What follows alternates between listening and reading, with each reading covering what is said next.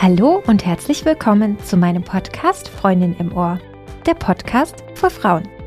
Ich bin Annette, Personality Coach und Gründerin von Freundin im Ohr. Ich helfe Frauen dabei, mehr Zeit für sich zu haben, Beruf und Privatleben unter einen Hut zu bekommen, seine Prioritäten richtig zu setzen und gesunde Freundschaften zu führen, um ein noch erfüllenderes Leben zu haben. Ich freue mich, dass du auch heute wieder dabei bist und meiner neuesten Podcast-Folge lauscht.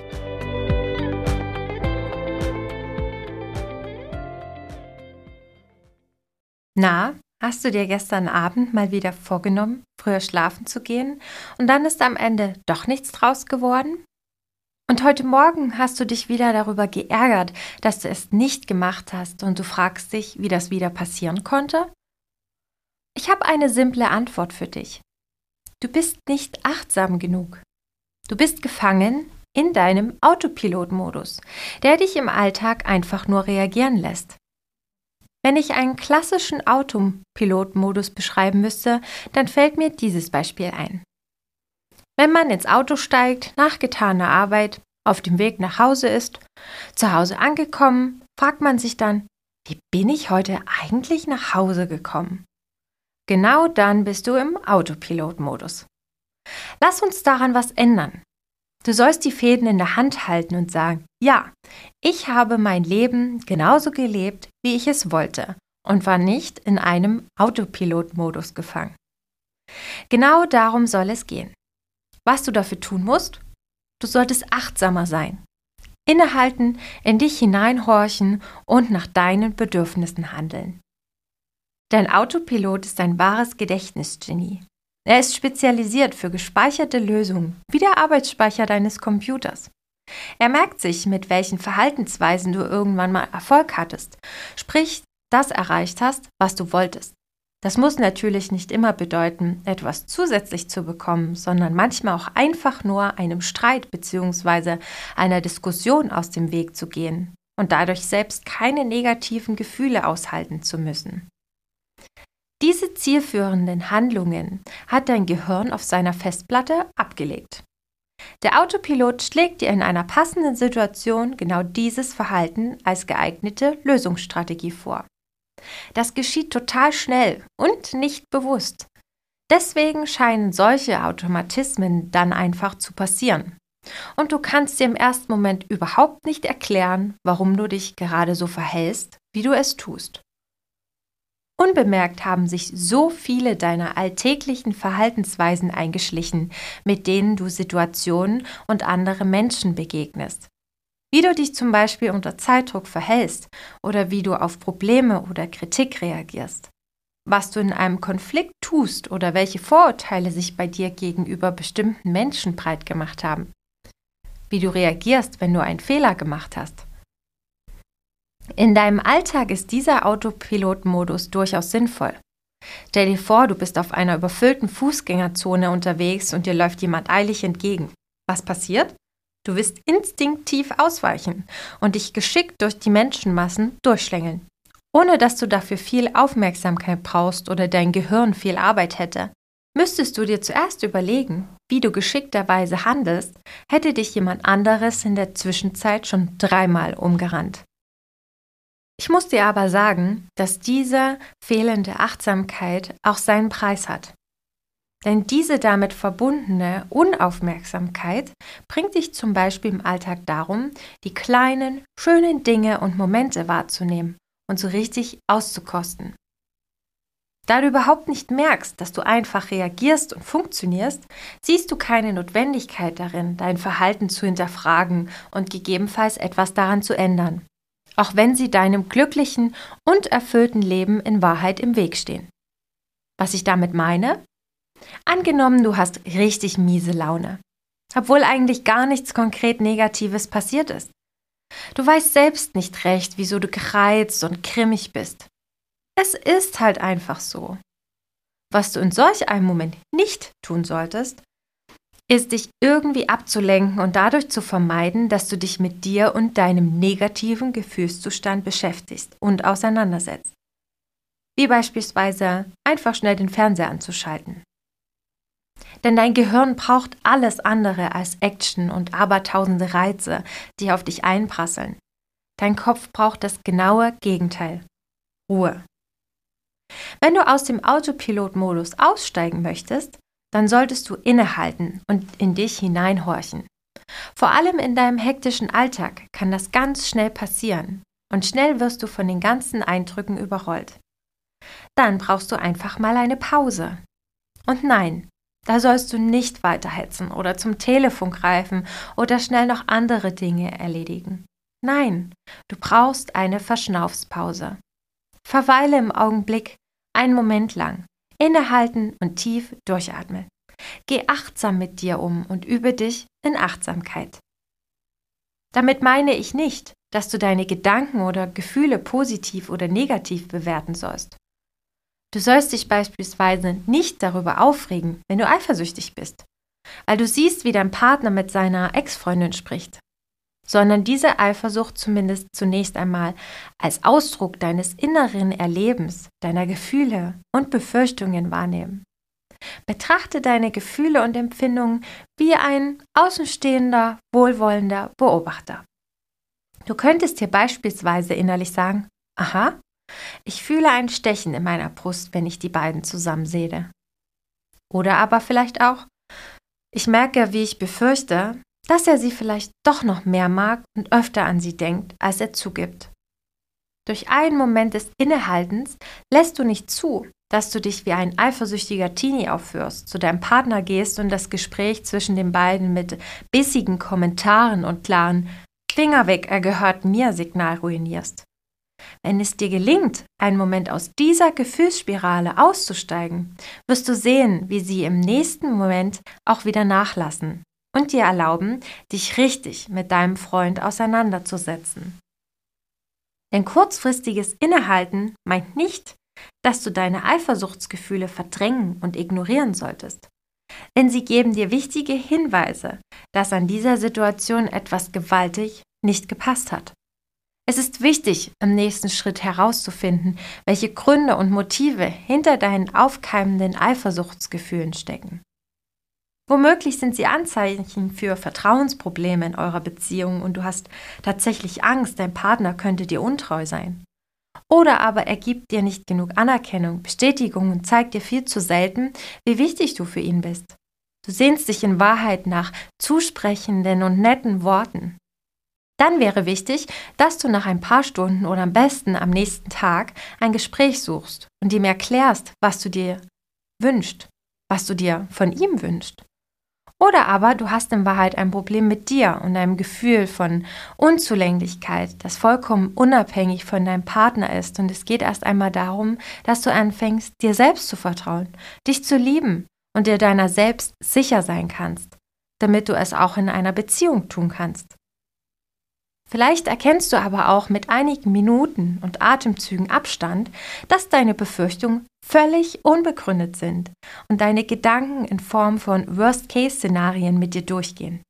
Dann hilft dir dieses Innehalten, einen kühlen Kopf zu bekommen, deine übertriebenen und negativen Gedankenspirale in mutmachende und gelassenheitsfördernde zu verwandeln und als selbstbewusste Frau neben deinen Partner zu treten und seine Ex freundlich zu begrüßen. Lass mich das, was ich dir gerade mit diesem Beispiel verdeutlichen wollte, allgemeiner ausdrücken. Durch Achtsamkeit und Innehalten gelingt es dir ein Mehr an potenziellen Handlungen und Verhaltensweisen zu entdecken. Sie schiebt sich wie ein Schalter zwischen den von dir aufgenommenen Reizen. Zum Beispiel Partner und Ex stehen eng nebeneinander, erzählen und lachen miteinander und den gefühlt dadurch automatisch ausgelösten Reaktionen, zum Beispiel hingehen und das Gespräch integrant und schnippisch sabotieren. Achtsamkeit macht es dir möglich, das, was zwischen dem Reiz und deiner Reaktion liegt, bewusst wahrzunehmen.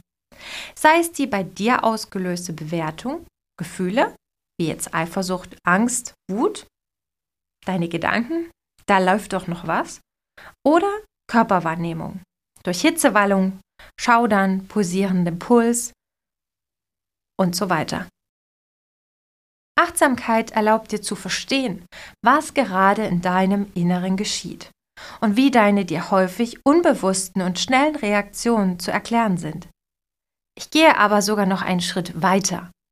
Sie erlaubt nicht nur, deine Verhaltensweise verständlich zu machen, sondern sie auch zu verändern.